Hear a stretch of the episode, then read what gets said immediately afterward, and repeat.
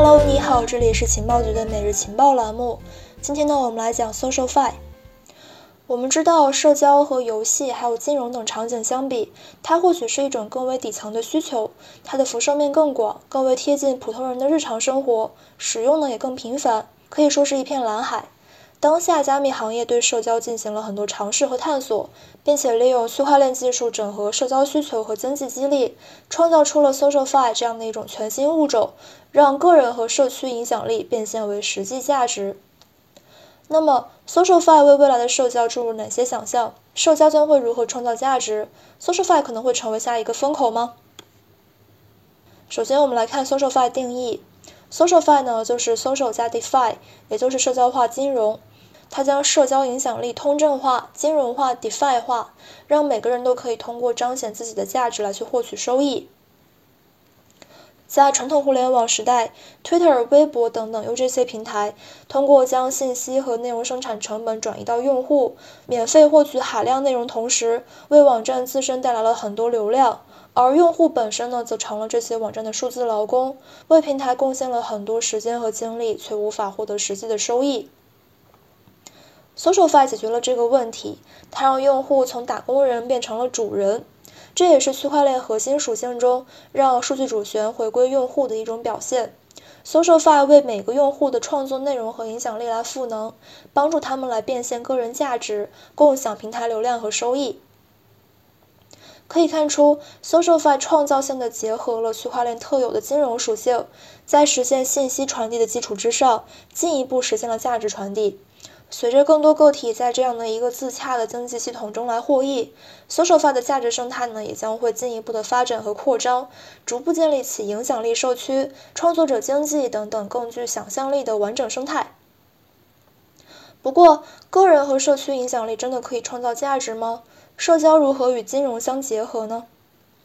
在一些实例中，社交价值呢已经被印证了。比如说，像马斯克效应在左右着狗狗币等等的多种资产的价格；又比如说，像基于各种各样草根文化而起的命币，通过社区文化的建立和传播获取了关注度，其行情呢是直接被社区所左右。可见，个人和社区的力量可以制造很大的财富效应。如何利用这些力量，正是缩手范的目标所在。社会资本理论认为，关系网络创造了一种有价值的资源，个人可以在社会关系网络中通过自己的这个特殊地位来去获得利益，因而社会资本和经济资本呢是可以相互转化的。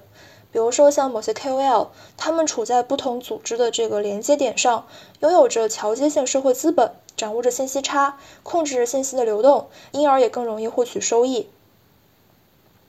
通过区块链技术，社会资本转化为经济资本这个抽象过程呢，被具象化了，变成了更加可见的代币发行和流通，并且延伸出了更多财富积累新方式。那么，SocialFi 目前发展现状如何呢？我们来看一下 SocialFi 的一些发展方向。第一个呢，就是社交代币。这是一种由个人声誉、品牌或者是社区所支持的代币，它建立在社区价值会不断提高的前提之上。其中呢，代币铸造和分发、内容资本化是比较主流的项目理念。这类项目通过代币来管理社区，能够根据社区内用户活跃度以及贡献来去划分层级，并享受代币化权益，为网络红人还有文化生产者相关参与者增加收益。部分项目呢，已经在音乐还有文字等领域建立起了非常完整的创作者经济。类似的还有一些开发者基金项目，比如说像 Gitcoin，通过将开源协作机制代币化，激励开发者相互帮助、共享收益。这样的社区呢，同样活跃在投资领域，他们可以通过投票机制和智能合约聚合资金，寻找和发现投资机会。以 Flamingo 为例。其成员呢有权共同决定要投资的 NFT 艺术品，并且可以将购得的这个 NFT 进行分拆、借贷、策展，或者呢是在其他的 DeFi 平台来抵押。目前呢，很多辅助工具和相关项目也在落地，正在从多个维度去塑造其生态。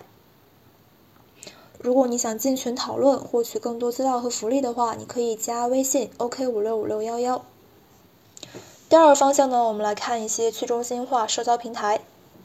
这一领域的很多项目呢，试图对标当下互联网中的一些大型社交平台，并且引入代币机制，让这个用户获取了对平台的控制权。比如说像 BitClout 这个项目呢，现在获得了很多投资，并且有很多的这个网红进入这个社区，在行业之内声名鹊起。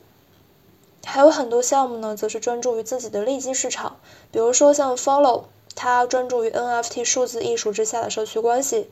当前的这个很多设施还不完善，因此有一些应用呢，则是独辟蹊径，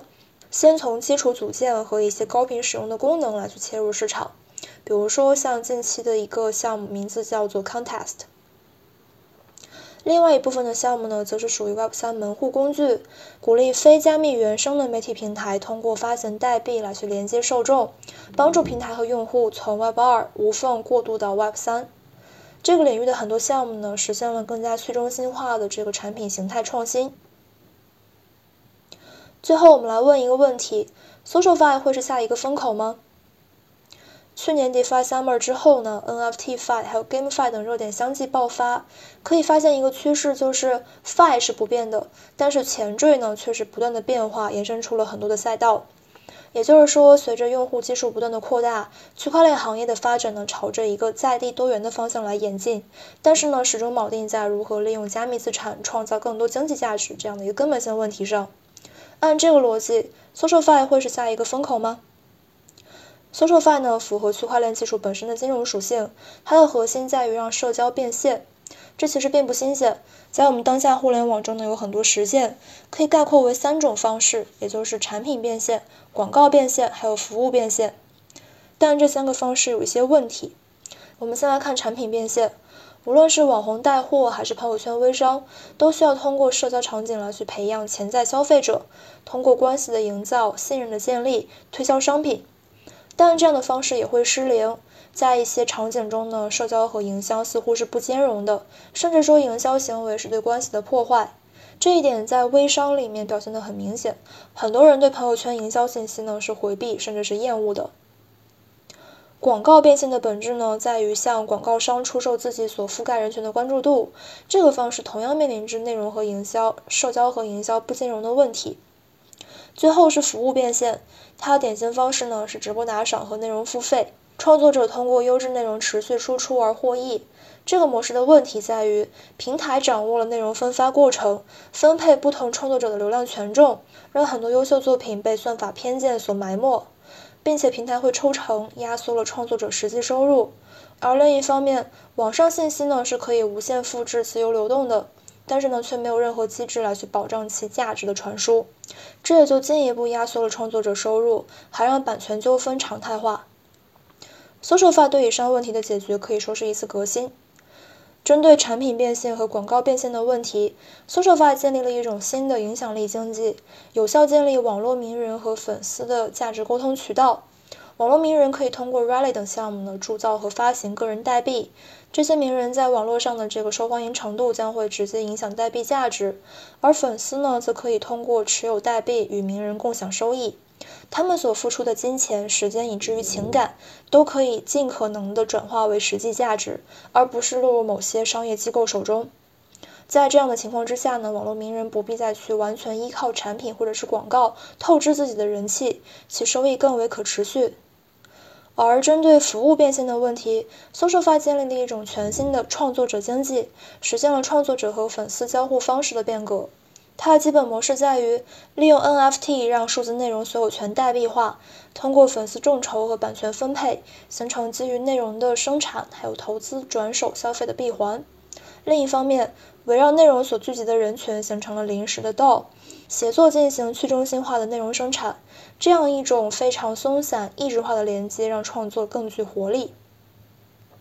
由此可见，SocialFi 经济模式呢，不仅仅是将社区作为服务对象或者是营销对象，建立消费的共同体，更是在挖掘粉丝社区价值，集合成员力量来进行共同创造或经营活动，让社区成为一种生产共同体。